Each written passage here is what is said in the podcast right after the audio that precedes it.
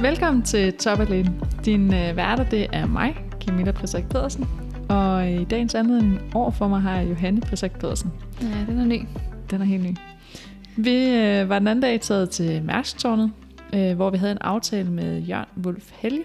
Han er professor i arbejdsfysiologi og sundhed på det sundhedsvidenskabelige fakultet på Københavns Universitet.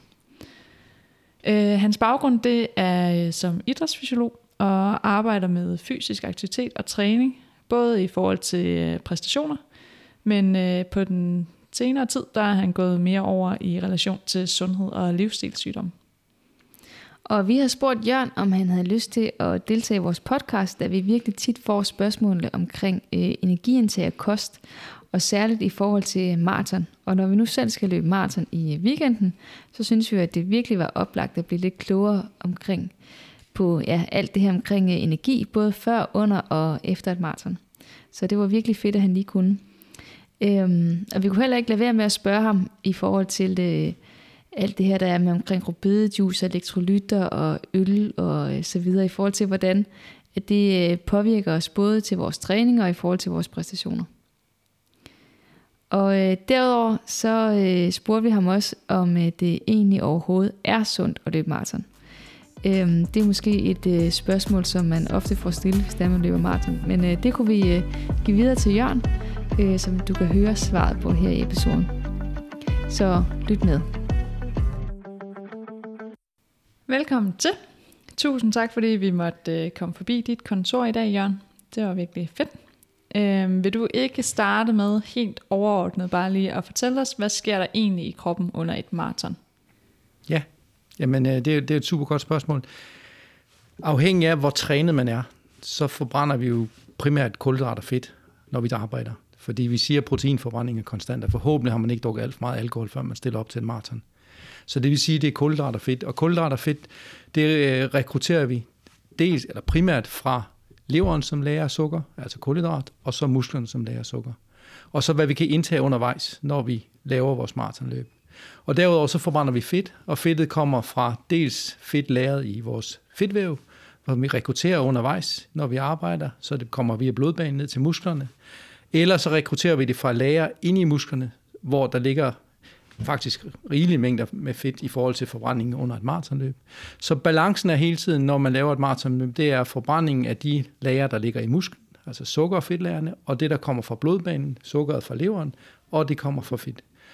Og vi ved, at man, man, når man undervejs i et maratonløb, så bruger man sin muskelglykogen.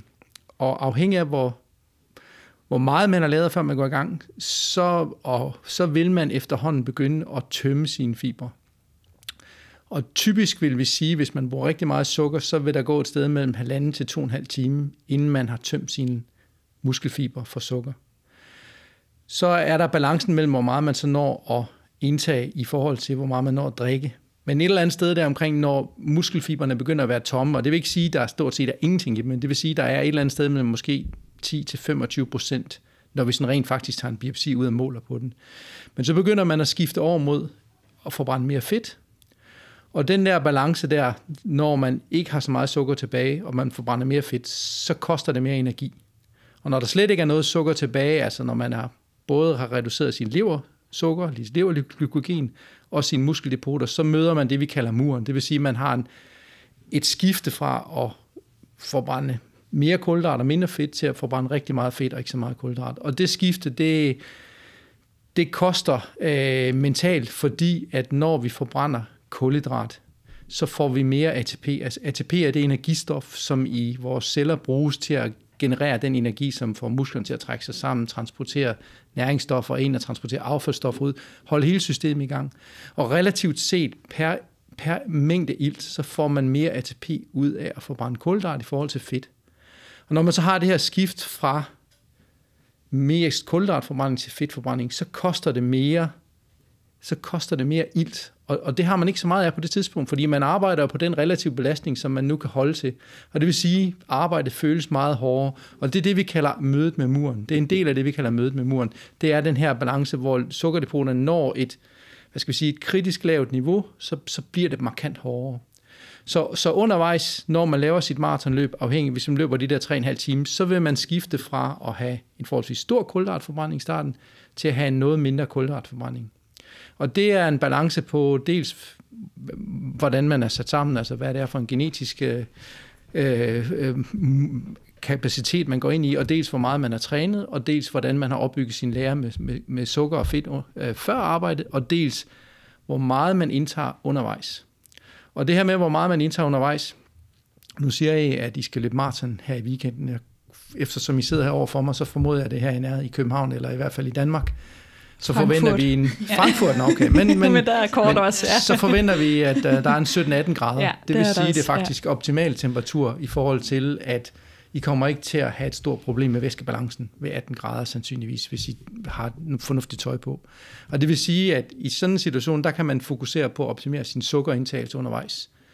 Havde det nu været øh, et sted, hvor det havde været 30 grader, og 35 grader varmt, og det havde været, hvad skal vi sige, der ikke havde været alt for mange problemer med luftfugtigheden, så ville I komme til at svede markant mere. Det vil sige, at så skifter man fra at have et fokus på måske at optimere sukkerindtagelsen til at optimere væskeindtagelsen i forhold til at undgå for stor en dehydrering undervejs i arbejdet.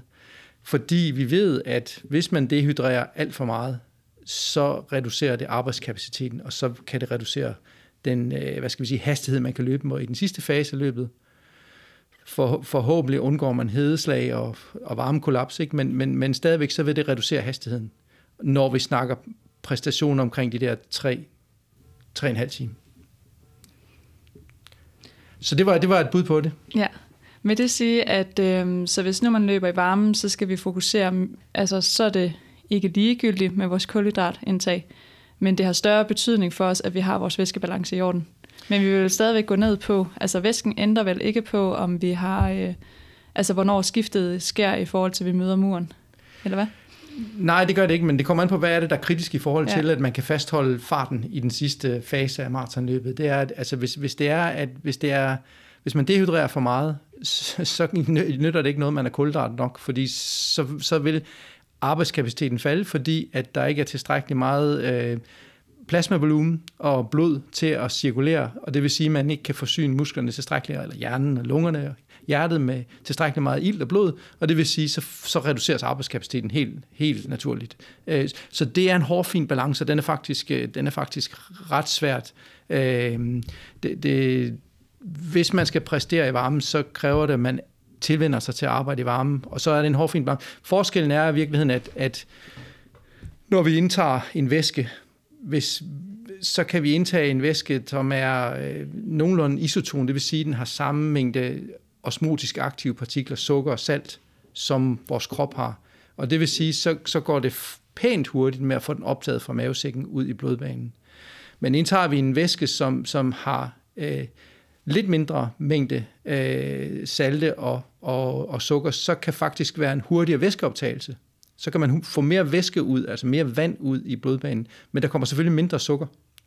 Så, så, så den der blandingen i virkeligheden af den væske, man indtager, er det, der har afgørende effekt på, om det er væske eller sukker, man optimerer. Man forsøger selvfølgelig at få det bedst muligt ud på begge, men, men man kan ikke optimere begge dele. Så, så der skal man vælge, hvad er begrænsningen her. Det kan også godt være, at, at man vælger forskellige, øh, hvad skal vi sige, drikke undervejs. Øh, det, det kunne også være en mulighed, men, men der vil det nok være, altså det er finurligheder, vi snakker om her, ikke? Men, men der vil det være, at man skal arbejde med at finde ud af, hvad er, hvor er ens balance hen, hvad er det, der vil være begrænsende for en. Så det betyder nok, at man skal en del i træne i den temperatur, og måske også alliere sig med sådan en som mig, eller en, en fysiolog, som rent faktisk kan teste og finde ud af, hvad, hvad vil begrænsningen være der. Men, men det går på, hvad skal drikken indeholde? Altså, hvor stor, hvor stor en sukkerindhold skal den have? Og hvad hvis man bare sådan helt selv skulle finde ud af det? Er der sådan nogle tegn, der man kan være opmærksom på, som, altså, som der enten bærer i retning af, at man skal gøre det ene eller gøre det andet? Eller er det for, øh, der skal man ind og kigge i musklen? Nej, men, men ja, altså, empirien er jo, er jo rigtig god, ikke? Så, så man kan jo prøve at observere, om man, hvis man, hvis man nogensinde har prøvet at løbe i 30-35 grader og kommer ud på de der halvanden to timer, øh, Øh, så kan man jo begynde at registrere, om ens arbejdskapacitet falder drastisk. Og, og der, i det tilfælde vil det jo sandsynligvis være fornuftigt at, at fokusere på væskeindtagelse. I relation sådan til, hvad skal vi sige, i relation til, til sikkerhed og undgå varmekollaps, så vil jeg nok sige, at hvis det ikke handler om medaljer eller noget, der minder i den retning der, så vil jeg nok vælge at fokusere over mod væsken for sikkerheds skyld. Øh, og så måske vælge at lægge sin PR-forsøg i en, en, en andet maratonløb eller en anden år, hvor temperaturen ikke er helt så høj. Øh, der, der er en risiko, og jo højere temperaturen er, desto og højere luftfugtighed er, desto sværere er det at håndtere varmebalancen i slutfasen. Ikke? Øh, og derfor så er det måske ikke der, man skal forsøge at sætte PR. Men altså, er det, er det en officiel konkurrence, og der er medaljer, og man er tæt på, jamen, så er det en anden historik, så, så er det måske det, man prioriterer, og, og så må man forsøge at optimere. Ja, okay. Men hvis det er bliver det de der øh, 15-17 grader, som det jo også tit er til maraton øh, i København i maj måned, så er det, er det egentlig, øh, så skal man ikke tænke sådan videre over det. Altså det er egentlig sådan, der, Ja, altså, hvis, det, det, er jo ikke, altså, det kan godt lade sig gøre at få et varmekollaps, hvis det er det, men, men, men der skal meget, meget markant mere til. Altså, men, men løber man ud langt, og har man forkert tøj på, og er man en person, der sveder meget, jamen, så, så, så kan man det godt lade sig gøre, men, men det er ualmindeligt. Det vil mm. man typisk ikke se. Nej, okay. Ja, fordi det er tit det er også det her altså virkelig et stort problem med, at folk så skal de bare tisse rigtig meget altså undervejs, at det er jo næsten mere til den anden side, at man kommer til at øh, ja, hydrere sig selv alt for meget, altså i forhold til altså, at man bliver så bange for at få det her hedslag undervejs. Men øh, ja. Det er rigtigt, men man, man, mm. man kan sige, der, der, der skal jo, altså hvis vi siger, at vi kan have en væskeoptagelse øh, omkring en liter i timen, og, og det vil jeg sige var, det er måske ovenikøbet højt sat, når vi snakker løb. Øh, fordi, altså var det cykling, så var det ikke så helt så stort et problem, fordi der har du ikke den der konstante bevægelse, hvor du har øh, flytning af tyngdepunkter, dermed påvirkning af mavesækken. Når du sidder på en cykel, så er det, det ikke samme problem men nogle, nogle løbere kan jo godt tolerere at have den, type, den mængde væske i maven, uden at få øh, maveproblemer, uden at få, øh, altså dels at føle, føle dårligt, og dels skulle ende på toilet eller kaste op. Ikke? Mm. Øh, og hvis man kan undgå det, så kan man drikke en, en liter i timen. Og hvis er vi under, er vi på de der 17-18 grader, så hvad skal vi gætte på, man har et, et svedtab, måske et par, par liter, ikke? Øh, og det vil så sige, så kan, så kan man jo tage differencen mellem dem, og så vil der ikke, sandsynligvis ikke komme de der over 2-3 procents dehydrering, eller mere, hvor det er, det begynder at blive farligt. Okay. Så, så det, vil ikke, det vil jeg ikke sige, det var det, der var det store problem, nej. Nej, okay. Jamen, det er jo meget godt at høre. Eller sådan, det er jo tit det, at man også kan ja, blive rigtig nervøs for som løber. Øhm, og hvad siger du så der, øhm, hvornår i løbet af et maratonløb skal man, altså hvis man nu står til start, og man har sin lærer fuldstændig fyldt, hvornår skal man så tænke over at få sin første energi? Jamen, det man kan sige, det er jo, at det der er, det der er hensigtsmæssigt, det er, at, at, at når man spiser op til at stå på startstregen, så gælder det om at ikke at spise, hvad skal vi sige, fra to og en halv time før til måske et kvarter før. I det øjeblik, man indtager kulhydrater, så, så, så får vi jo et insulinrespons i blodbanen. Og det insulinrespons, det har en vis varighed, og det gør jo, at, at vi transporterer sukkeret ind i alle vores celler i, i kroppen.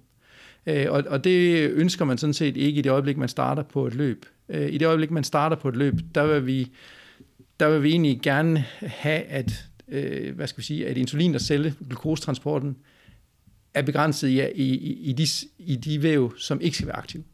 Så hvis man vender med at spise til 5-10 minutter før den mængde, hvad skal vi sige, væske eller fastfød for den sags skyld, som man kan tåle at løbe med i mavesækken, så går der de der 5-10 minutter, inden insulinresponset kommer.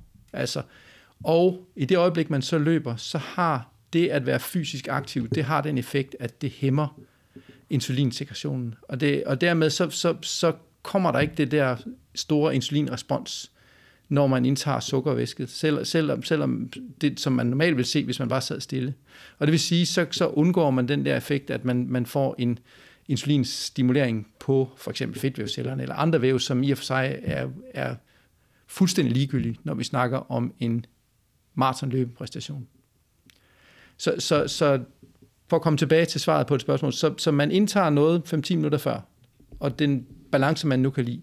Og så, øh, så er det sådan set i virkeligheden at komme op til den mængde i mavesækken, det volumen, man kan holde til at løbe med jo mere man har dernede, øh, jo, større, jo større transport vil man egentlig sikre henover. Så det gælder i virkeligheden om at have det volumen nede i mavesækken løbende, som man kan holde til at løbe med.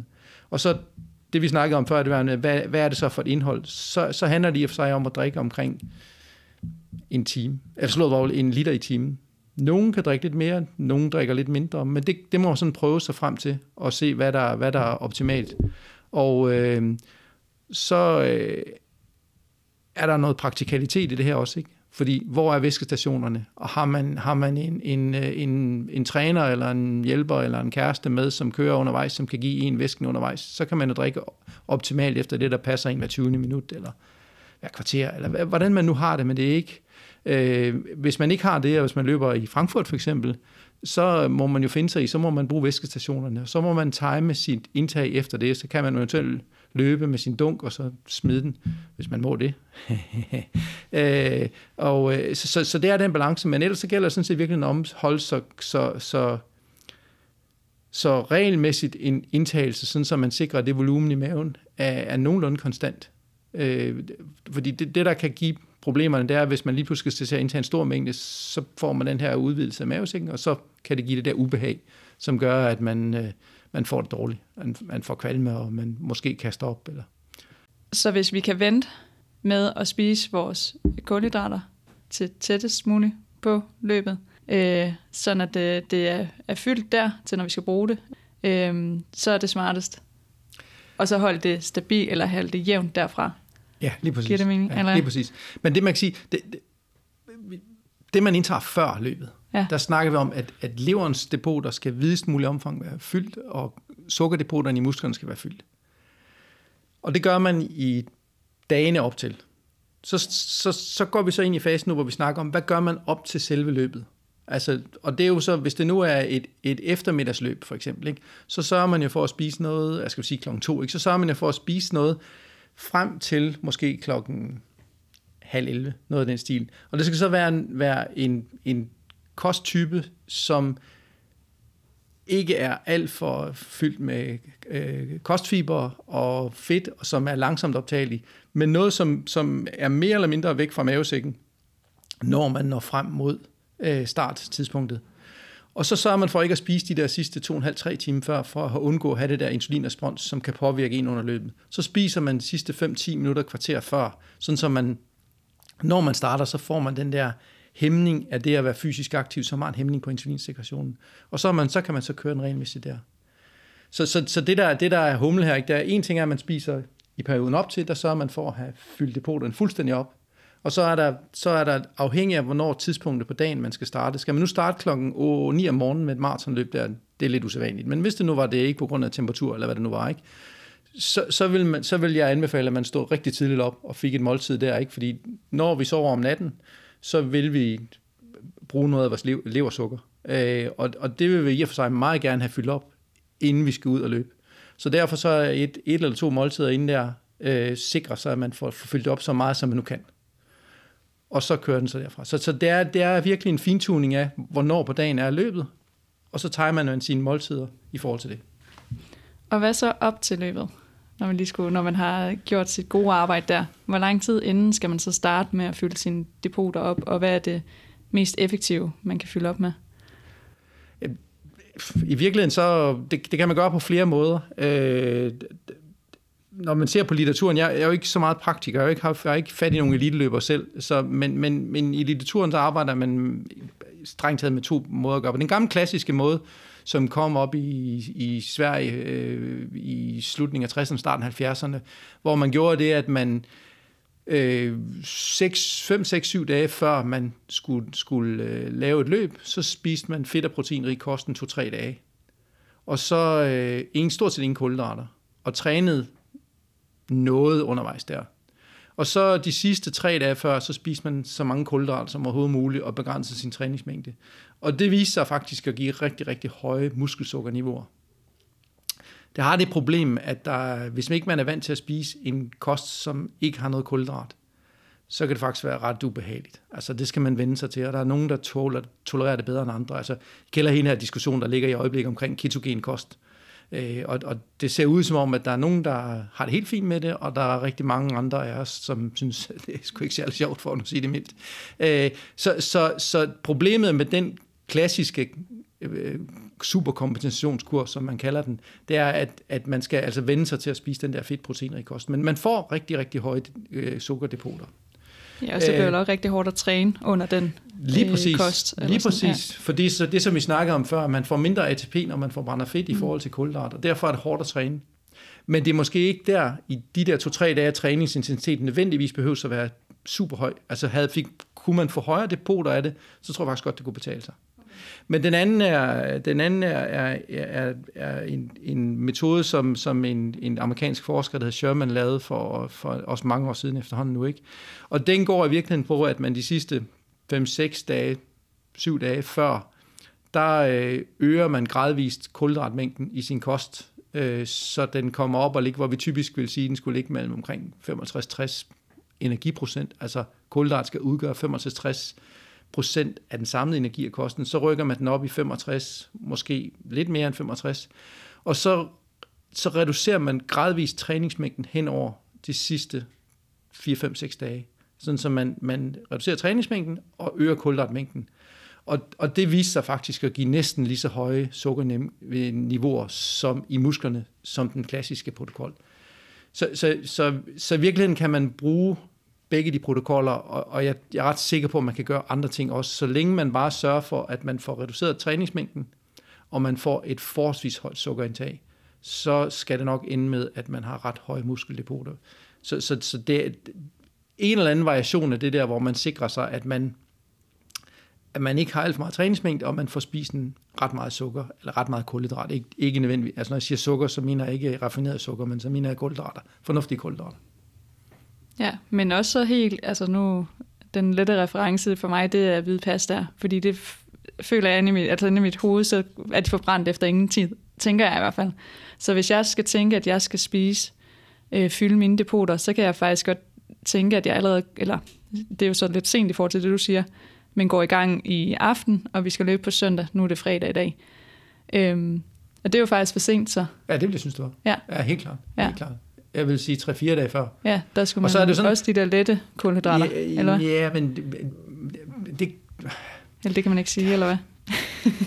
det, jeg synes, altså jeg tror ikke, det gør den store forskel, om, om man spiser lette eller, eller komplekse kulhydrater. Nej. Altså, det, det, nu, hvis vi nu snakker specifikt dig, så, så, så tror jeg først, det har en rigtig stor betydning, hvis man træner to gange om dagen.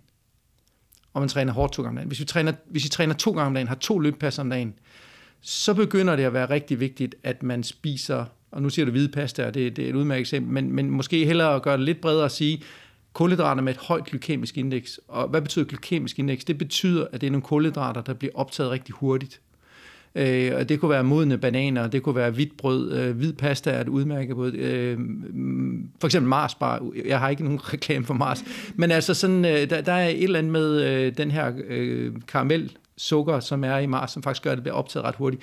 Man kan gå ind og, og, og google glykemisk indeks, og så kan man se en række forskellige produkter, som, som har et rigtig højt glykemisk indeks. Øh, de simple sukkerarter i, i vandige opløsninger, altså soda og så videre, er faktisk ret højt glykemisk indeks. Og, og hvis vi bare lige fokuserer på fylddepoterne, så handler det om at spise, spise dem. Øh, men men det, det er nok virkelig kun nødvendigt, hvis man træner to gange om dagen.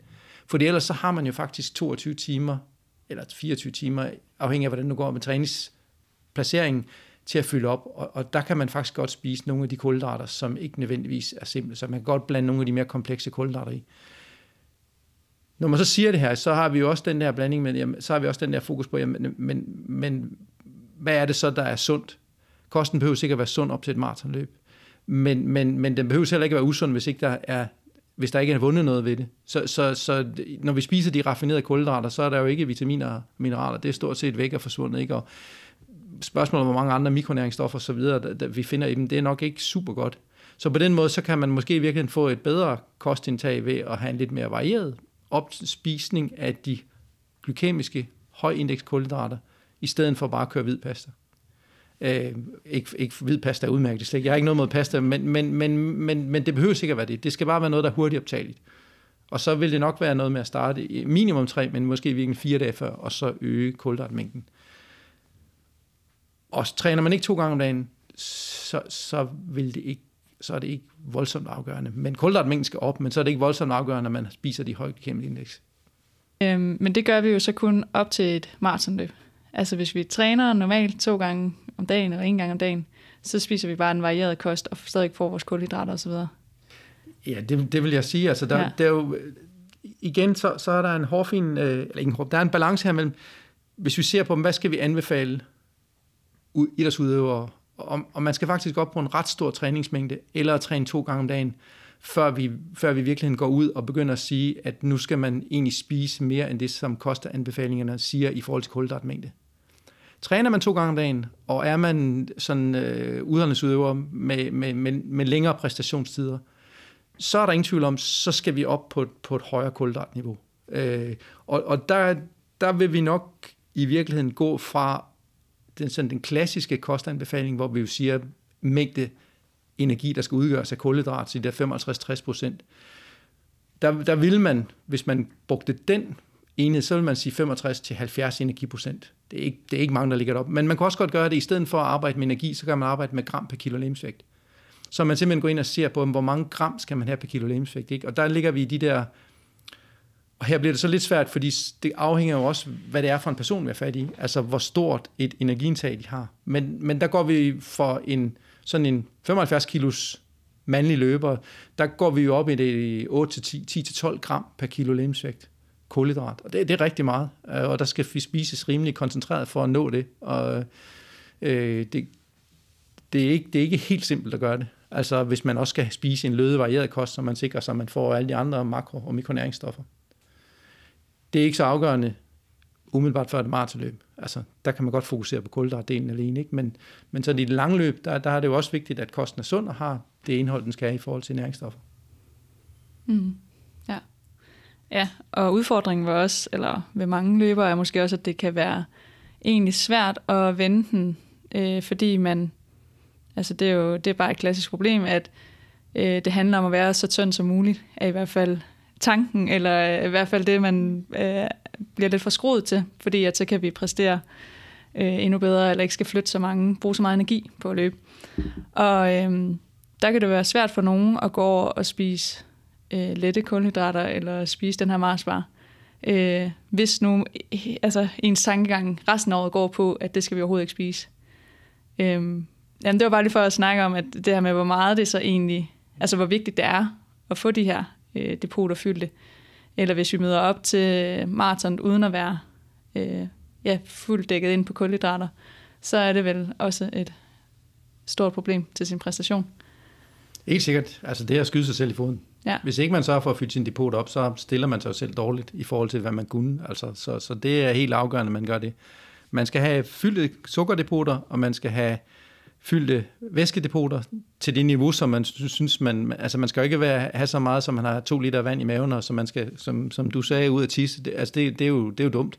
Men, men man skal være hydreret, øh, altså have drukket tilstrækkelig væske, og man skal have fyldte depoter. Det er helt, det er helt afgørende. Altså hvis man vil have den bedst mulige tid, man nu kan få, ikke, øh, ud fra de forudsætninger, man har. Ikke? Og det er jo ligesom det, der er ideen i det.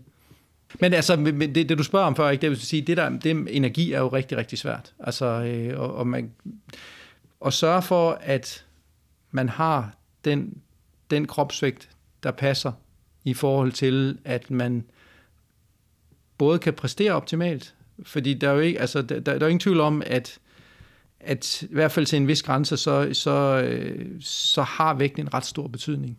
Men, men, men man skal også man skal også på en eller anden måde, så skal man også se, have tilstrækkeligt meget selvindsigt, eller i hvert fald have en træner eller nogle omgivelser, som er omkring en, som kan hjælpe en med at vurdere, jamen, hvad, hvad er det for en kropsvægt, der er passer til den, man nu er, afhængig af, hvad for en kropstype bygning man har, og, og hvordan man ser ud, og hvordan, hvordan ens, hvad skal vi sige, øh, øh, mulighed er for at, hvad skal vi sige, påvirke sine depoter, og grunden til, det er vigtigt, det er, at hvis man bliver alt for tynd, altså for alt for lav øh, fedtprocent, så, øh, så øh, fra et træningsperspektiv, så får man ikke det udbytte ud af sin træning, som man gerne vil. Og, og, og hvis, hvis det går alt for meget i den forkerte retning, man får alt for lidt energi, så, så begynder det at have negative konsekvenser. At det vil sige, at man simpelthen begynder at... Altså, det træner er lidt voldsomt sagt, men, men man, man, man, man får ikke nogen forbedring af sin træning, og hvis man overtræner, jamen, så går det galt.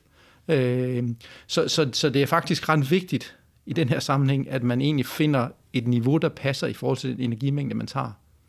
Og, og det kan være ikke så nemt at finde ud af, hvis man bare er sig selv. Øh, så der er det rigtig vigtigt, at man har et, et støtteapparat omkring sig, øh, og, og typisk når vi siger støtteapparat, så snakker vi absolut elite, ikke? Hvor der er en træner, og der er en fysioterapeut, og der er måske også en, en ernæringsfysiolog, som går ind over en. Ikke? Og det er, jo ikke, det er jo ikke alle for ondt at have det støtteapparat. Så har man en klub, og der har man både sin træner, og måske også øh, et fælles forum, men, men så må man snakke sammen i den gruppe, man er i. Øh, eller, eller også eventuelt må man opsøge en, en, en, en som har øh, forstand på det, og så måske øh, betale sig fra at få den hjælp. Det, det, det, kan ikke så, det er faktisk ikke så nemt. Øh, og, og Altså i sidste instans, så kan det jo lede til spiseforstyrrelser og den slags, men, men heldigvis så går det ikke så galt i de fleste tilfælde.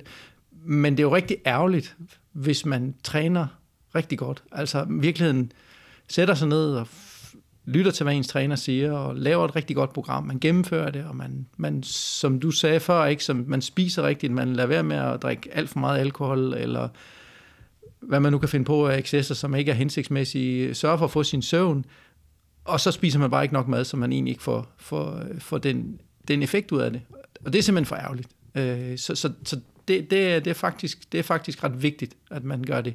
Øh, der er lavet nogle rigtig fine studier i Danmark af, af Anna Melin, hun er i Sverige nu, som faktisk har kigget på det og, og set, at det rent faktisk, hvis man tager nogle af dem, som ligger for lavt i energi, og tilfører dem den mængde energi, som der rent faktisk skal til, så viser det sig, at de tager ikke på, men de får mere ud af deres træning, for at nu sige det lidt simpelt. Mm. Øh, og, og det er faktisk rigtig vigtigt.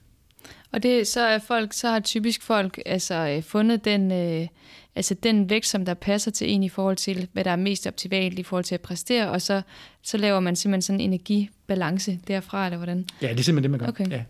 Og, så, og så, så, er det jo, så, så er det jo sådan, så, så øh, de, typisk har man jo afhængig af hvor struktureret man er, og hvad for et apparat man har bag sig, så har man jo et eller andet træningshjul, som man kører hen over et år, hvor man har et vist antal konkurrencer, hvor man vil toppe op til, og så, så, så har man en, nogle, nogle grundtræningsperioder, og så nogle perioder, hvor man træner op til at, at, at præstere optimalt der, ikke? Og, og der kan det jo godt være noget variation i forhold til, at når man så har sin, måske sin grundtræningsperiode, hvor man har en stor mængde træning, øh, og måske, måske ikke så meget højintens træning, at der har man behov for lidt mere energi, fordi man simpelthen bruger flere kalorier på træningen. Og tilsvarende, når man så kører ind i selve den sidste fase, før man skal præstere, men der sætter man træningsmængden lidt ned for også at få fyldt et depot, og der skal man så reducere energimængden lidt. Ikke? Så, så det er sådan, der, der, der, det, er en, det er en balance, som er ikke er, den er ikke helt nem. Altså heldig, held, heldigvis har vi jo et, et, et, hvad skal vi sige, et system i kroppen, som kan hjælpe os med appetit og sult, ikke? i forhold til, og mæthed i forhold til det, men, men, men det, det, er ikke, det er faktisk en hård, fin balance. Ja, ja virkelig. Eller det er jo øh, ja, noget af det, som ja, man jo altså, også tit ser i de her sådan, subelite, elite-niveauer eller, eller elite-miljøer. Altså, det er jo øh, det, der tit er den helt store hemmesko i forhold til at få energi nok og så kunne præstere. Men hvad er der så nogle tegn, man sådan kan, øhm, altså kan lægge mærke til, hvis man... Eller alle vil jo gerne ligge på den her grænse, og hvordan kan man så, øh, er der et eller andet, man sådan selv kan lægge mærke til? Man begynder måske at blive skadet selvfølgelig, det er en ting, men er der noget, man kan gøre, inden man når, man når derhen? Nej, men øh, du, du, du, du siger faktisk måske de to væsentligste parametre i virkeligheden, at, at man, præstationen kan man jo holde øje med.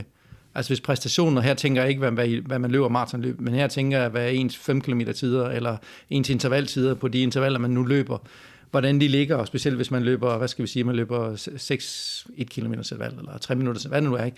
Hvis man begynder at knive med at holde tiderne de sidste 2-3 intervaller, øh, hvis man begynder at opleve, at der er en tendens til, at man restituerer langsommere, ikke nødvendigvis det steder skader, hvor man har en fiberspring, men man restituerer langsommere og har en oplevelse af, at der går længere tid, inden man ligesom er frisk igen, så kunne det være tegn på, at man ikke får tilstrækkeligt meget energi så, så, er der, så er der så andre hvad skal vi sige, fysiologiske tegn, når vi går, går lidt længere ud af tangenten. Ikke? Og det er jo så, hvis, hvis man er kvinde, ikke? så det her med, at menstruationen bliver uregelmæssig, eller den forsvinder helt, ikke?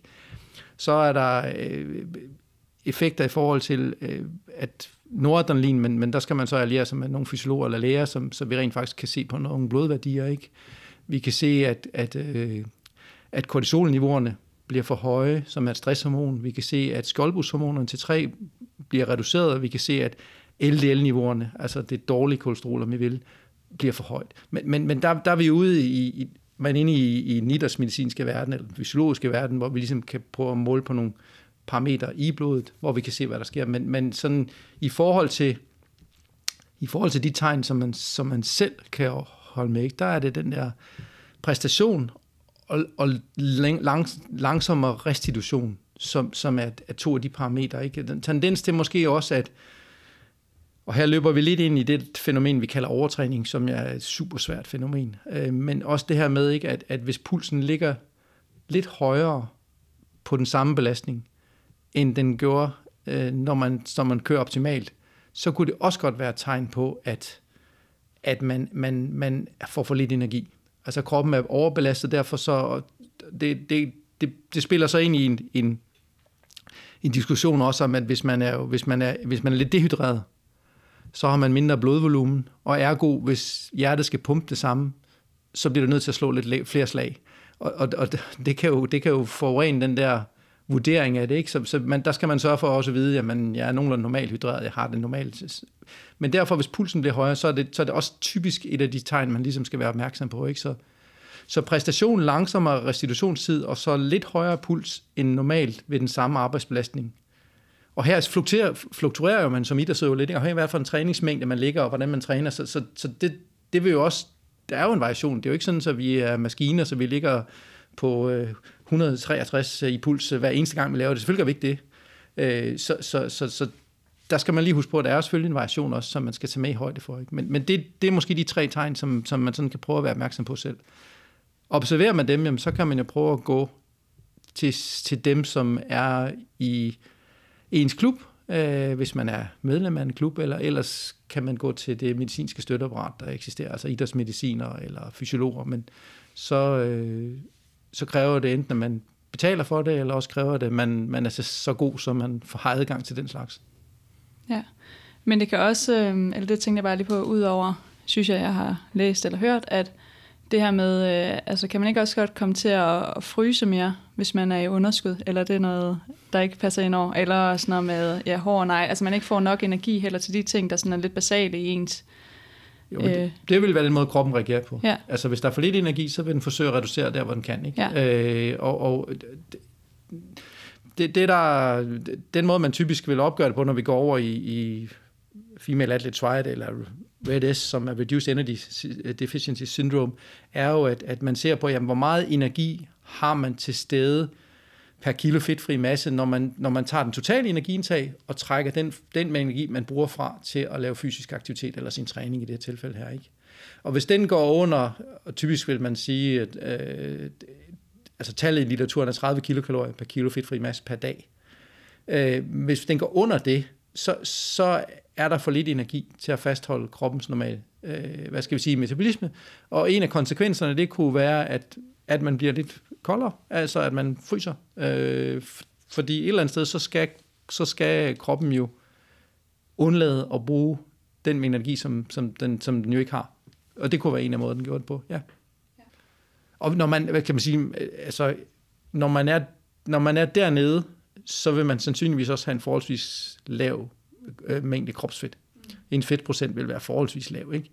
Øh, og fedt har jo den vidunderlige evne, at det kan isolere og hjælpe os med at holde varmen i den her sammenhæng. Ikke? Øh, så, så det er jo også en konsekvens af det. Hvis man er meget tynd, jamen, så, er der jo, så har man ikke så meget isolering. Så øh, skal der lidt mere tøj til, eller højere rumtemperatur. Men, øh, men hvis man nu siger, at man har en periode øh, i det her fra man er 20 år til man er 35, eller sådan en god 15 års periode, hvor man træner øh, målrettet i sin udholdenhed, og ligger i det her underskud, har det betydning for ens øh, senere liv, eller kan det have det? Nej, det ved jeg ikke, om man kan sige. Altså, hvis, hvis, altså, hvis man tager hvis man tager de udøvere, her snakker vi kvindelige udøvere, for den mandlige, viden på den mandlige side er, er, er meget bekendt ikke helt så god. Men der har der jo været studier siden øh, Barbara Drinkwater, og hvad skal vi lige, kom på Female Athlete Triad i midten af 80'erne. Øh, og, og, og der har der været studier undervejs, og, og det, det, man, det, det, du spørger om, det er i virkeligheden altså menstruationsforstyrrelser. Hvis menstruationen er udblevet, kommer den igen senere. Øh, det, tror jeg, det tror jeg, den gør i de fleste tilfælde, men, men, men jeg ved ikke, om den gør i alle tilfælde. Så skal I spørge en, som ved mere om det. Ja. Øh, umiddelbart, hvis man, hvis man, hvis man, hvis man undgår øh, de deciderede spiseforstyrrelser, øh, så, så burde der være en god, god chance for, at man normaliseres bagefter, når man begynder at indtage normal kost og reducere sin træningsmængde. Og hvad med i forhold til sådan knogler og led og så videre? Det, ja, det er jo en anden snak. Ja. Det er jo en anden snak, fordi hvis man har haft en periode fra skal vi sige 20 eller 18, ikke? Øh, og op efter en lang periode, hvor man, hvor man, hvor man har ligget meget lavt i energi, og hvor man har derfor sandsynligvis haft reduceret øh, kønshormonniveau og dermed østrogen, og det vil sige dermed en, en mindre mulighed for at fastholde knoglemasse og tabe knoglemasse for lidt energi, så vil man have en påvirkning af ens mineralisering af knogler eller knogledensiteten. Og, øh, og det er ikke så nemt et system at vende. Øh, så hvis den ligger rigtig lavt, så, øh, så ikke at det ikke kan lade sig gøre og påvirke den igen, det, det, det kan det godt, men, men det er et svært system at påvirke. Der skal virkelig meget til. Øh, og med stigende alder, så falder vores knoglemineralisering. Og det vil sige, hvis man, hvis man ligger for lavt, når man kommer ud som, hvad skal vi sige, øh, 40-årig, så, så er risikoen for, at man løber ind i øh, osteoporose øh, for tidligt, øh, den, den er der faktisk. Øh, der, der er jo, der er jo øh, hvad skal jeg sige, der, der, der er en genetik i det her også. Ikke? Der er, en, er en, en, en risiko for, altså hvis, hvis det ligger i ens gener, at man kan løbe ind i osteoporose, så er der større risiko her. Hvis, hvis ikke man gør det, så, øh, så er der måske mindre risiko for, for det. Ikke? Men, men under alle omstændigheder er det, altså risikoen for at løbe ind i knoglebrud senere i livet, forhøjes ved at have en lavere, lavere knoglemineralitet i den periode, hvor man, hvor man fastholder og måske ovenikøbet opbygger lidt ved at være fysisk aktiv. Okay. Typisk når vi smider, vi har en DEXA-scanner stående herinde, som er et røntgenapparat, som man kan bruge til at måle knoglemineralitet på. Når vi har løbere derinde, så er det jo typisk en fornøjelse, fordi de på grund af den tyngdekraftpåvirkning har, har nogle rigtig stærke knogler med fin knoglemineralisering. Øh, bortset fra lige den gruppe, som, som her vi taler om her. Ja, okay. Og er det gældende både for mænd og kvinder? Ja, det, det vil Okay. Det vil være. Ja. For ellers siger man sådan typisk, at så er det, altså, at så, altså sådan noget osteoporose og sådan noget, så er det mere kvinder, der er udsat for det. Eller sådan. Jamen det vil det også være, ja. det vil det også være, men, men altså, vi ser det også, man ser det også okay. mænd, men det er mindre almindeligt hos mænd. Ja, okay. Meget mindre almindeligt. Okay. Meget mindre almindeligt. Ja, okay. Og hvad, men hvad er det så for nogle? Er det så cykling og svømning og sådan nogle andre sportsgrene, som ikke er vægtbærende, hvor man ser det mere, eller hvad? De her lidt mere varige men at have haft en høj træningsmængde som ung? Altså, altså du, man, der, hvor man ikke, altså der, hvor man ikke har stimulus på knoglerne, altså der, hvor knoglerne ikke, ikke får den her kompression eller vrid, som jo er det, der stimulerer knogle, hvad skal vi sige, væksten, der vil der, der vil der selvfølgelig være mindre stimulus på, at knoglerne fastholder densiteten, så der vil risikoen være større, men vi snakker lige kanten af det, jeg ved rigtig meget om, mm. så, så det vil jeg egentlig hellere have, I spørger nogen, som ved mere om det end mig. Det er så fint, ja, super. Og hvad, øhm, hvis vi sådan skal gå tilbage til maraton og det her, øhm, eller sådan det, når man typisk kommer til en eller anden familiefødselsdag eller sådan noget, så fortæller man, at, øh, eller der er måske nogle andre, der fortæller for en, at øh, man skal til at løbe maraton. Eller man skal til det her maraton, og så er der altid en, der siger, maraton, det er ikke sundt. Øh, den, og så skal man øh, sådan lidt forsvare, hvorfor, at, øh, eller måske man begiver sig ud i at forsvare, at det er sundt, og måske er det, man bare lader den ligge der. Men hvad, øh, Altså, hvad, øh, er det sundt, eller kan man sige, det er usundt, eller ja, hvor, hvor går grænsen fra, at for ting, de, øh, at det er godt i forhold til ens sundhed, eller det er måske direkte usundt? Altså, i min optik, så er maraton sundt. Helt klart, fordi træning til maraton er sundt. Hvis man træner ordentligt til et maraton, så, så træner man jo regelmæssigt, og man træner en del. Så at det at gennemføre selve maraton, og have den ubehagelige oplevelse, at man ikke kan komme ned ad trapper, og man har ondt i musklerne de første to-tre dage efter. Det er selvfølgelig ikke, altså det er selvfølgelig en skade, man påfører sit system, men altså det forsvinder jo igen, øh, typisk efter, afhængig af hvor træner man er, 3 til, 3 til 7 dage. Og så to-tre uger efter kan man træne normalt igen. Så, så, så, så selve det at gennemføre et maraton, det er hårdt for kroppen. Men altså, set i perspektivet over tid, der er det klart sundt at træne. Som, der er det klart sundt at træne. Øh, og så kan man diskutere, hvis man, hvis man går op i de her mængder, som, som Henrik Jørgensen og Allan Sankariasen løb i sin tid, ikke med, med 230, 250, 260 km om ugen, så, så kan man begynde at diskutere det, ikke? Men, men, men meget bekendt øh, blev de to her ved med at løbe øh, og, og kunne holde til det. Så, så de kunne tåle det, øh, tåle det kan man sige, ikke? I, i forhold til, til knogler og, og evner den måde. Øh, men, men det er måske ikke alle, der kan det. Altså der igen her, der er nok lidt en selektion på, at øh, hvem der kan tåle de helt store træningsmængder, ikke? Øh, og også hvem der er i stand til at bygge kroppen op til at tåle de store træningsmængder. Det er jo ikke noget, man gør på et år. Det koster mange træningsår at komme frem til at løbe 260 km øh, om ugen og træne to gange om dagen. Øh, så så, så det, er jo også, det er også det, der ligger ind i den her facet. Men, men har man en, en fornuftig øh, træningsforståelse, eller sørger for at alliere sig med et træningscenter eller en klub, hvor at der er nogen, der ved noget om træningsfysiologi, og at man har en fornuftig progression i sin træningsalder, sådan som man øger mængden fornuftigt i forhold til, hvordan kroppen nu tilvender sig, så, så vil jeg helt klart påstå, at det er sundt. Ja, jamen, den er god. Det, at, ja, det er ja, godt at have med, ja, ja, ja. når vi sidder der til familiefællesdagen. Ja. Øhm, nej, men jeg havde faktisk lige, jeg kom til at sidde og tænke her undervejs, øh, nogle gode, jeg ved ikke om det er myter eller ej, eller sådan noget, men der ja, to spørgsmål, som jeg tænker, at det er sådan noget, vi møder tit i vores snak. Øhm, og nu ved jeg ikke, om det er noget, du, det kommer lige ud af, af snakken her. Øhm, og det er, den første, det er, at det kan godt gå sport i at øh, spise og drikke rubeder inden øh, øh, en præstation. Er det, øh, giver det noget at gøre det? Det, det, er, det er et fint spørgsmål. Altså, når, det, det, og det vi snakker om nu, det, det vi snakker om, det, altså det er rødbedesaft, eller... Ja, eller, eller, altså også at spise bare rå rødbede. Ja, rå, altså man skal, Ja. have, en- man skal spise en del rå rødbeder. Okay. Så, øh, så, så det, jeg ved ikke lige frem, jeg vil anbefale rødbede, men rødbedesaft eller, eller koncentrater af, af, med, med tilstrækkeligt meget nitratoxid i. Øh, der findes i min optik øh, fire ergogenstoffer, som har en effekt. Øh, og, og det er det, der, hvor jeg synes, der er rent faktisk belæg i litteraturen for at sige, at der er en effekt. Det er koffein, så er det kreatin, og så er det øh, bikarbonat, og, og så er det nok øh, rødbedesaft, eller en, en, øh, stoffer, som indeholder tilstrækkeligt meget nitratoxid.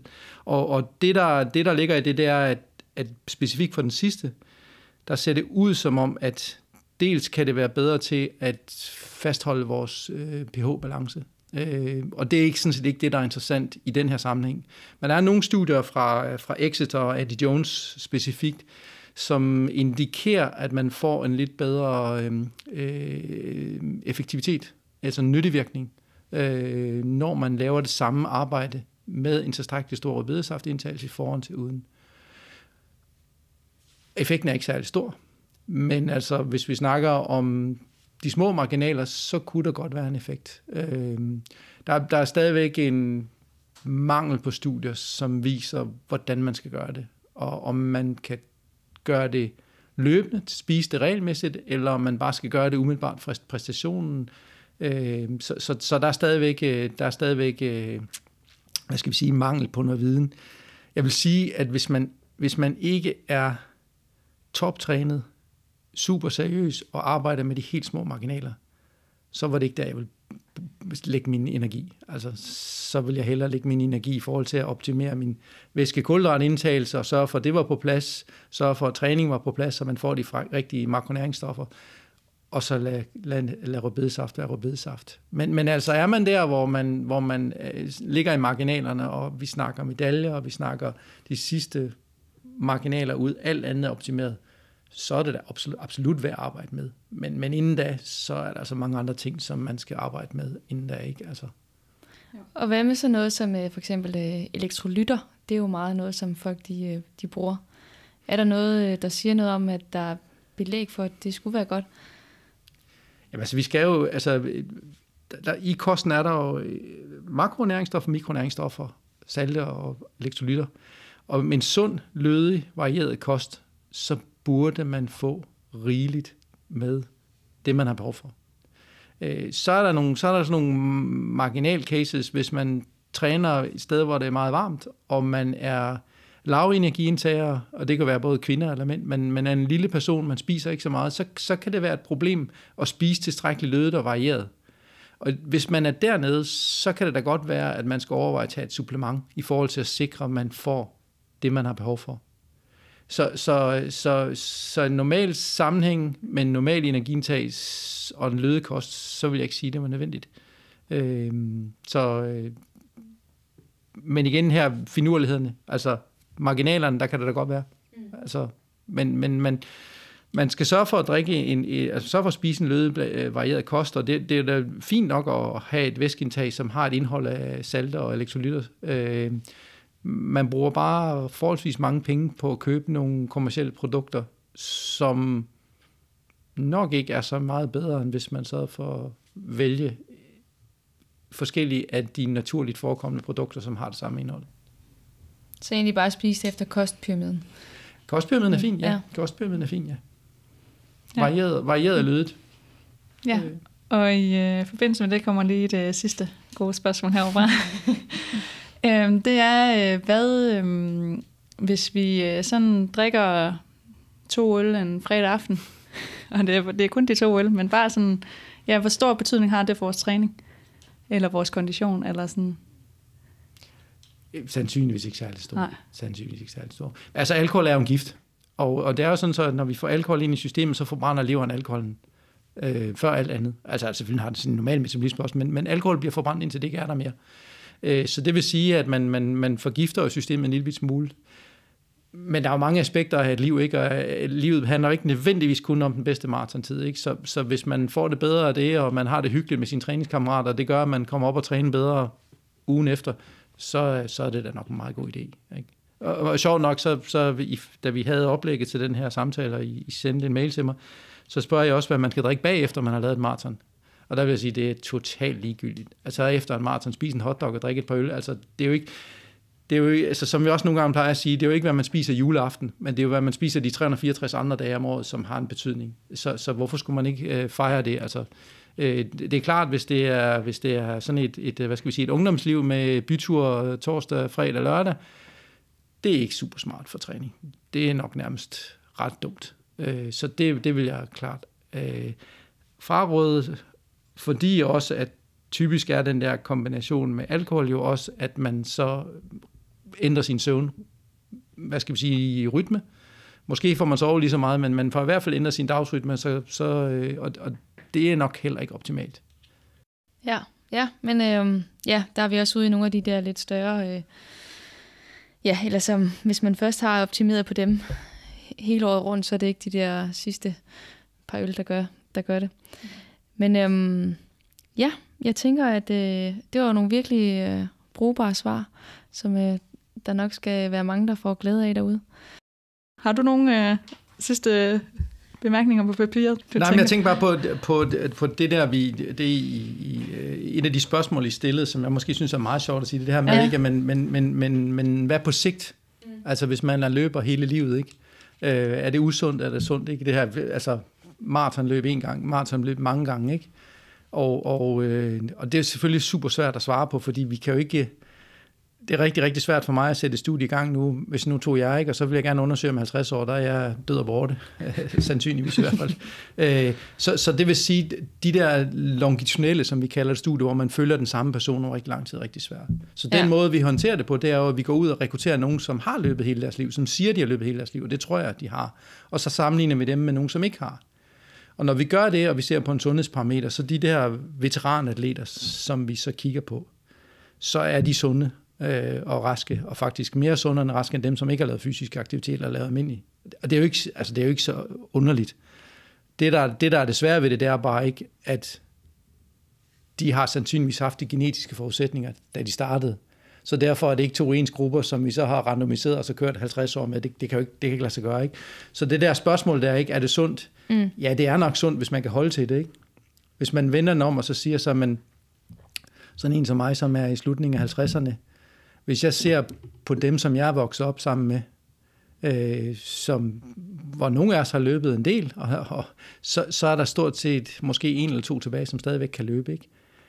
Og der er alle mulige forklaringer på, hvorfor man ikke kan løbe. Det kan være, for mit tilfælde er det hofter, ikke? Men, men, men så er der ankler, og så er der knæ, og så er der manglende lyst også. Ikke?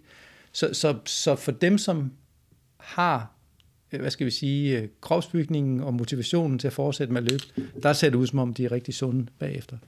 Så, så det var lidt et forsøg på at den der diskussion, jamen, øh, kan alle blive ved med at løbe? Nej, det, det ser ikke sådan ud, eller det, sådan er det ikke.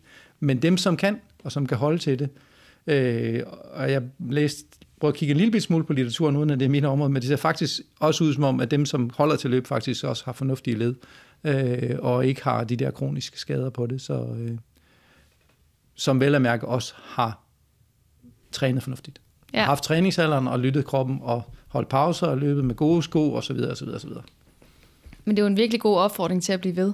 Ja, altså, fordi vi ligger jo også lige med de der øh, mænd, som der har trænet rigtig mange år, øh, hvor det er, det, de er jo noget ældre end os, øh, men de kan stadigvæk, vi passer sådan lige nogenlunde i niveau, fordi de er falden tilpas nok, og vi øh, er måske lige der omkring, hvor vi piker. Øh, så det er jo ja, virkelig en god opfordring til mm. også at blive ved. Altså sådan, det, det kan betale sig. Den går ud til vores far. så øh, ja, eller det der med, at øh, ja, så slå lige konkurrencen lidt ned, at der er så mange sundhedselementer, der er ved at, øh, at tage med os. Ja. ja, men den var virkelig god lige at få med os. Så øh, ja, tusind tak, fordi vi måtte komme forbi her. Selv tak. Så, tak for snakken. Tusind tak, fordi du lytter med til vores podcast Top Atleten. Vil du have mere viden omkring mentaltræning og løb, så er du altid velkommen til at følge med på vores Instagram, hvor vi hedder Mental Atlet, eller på vores hjemmeside mentalatlet.dk.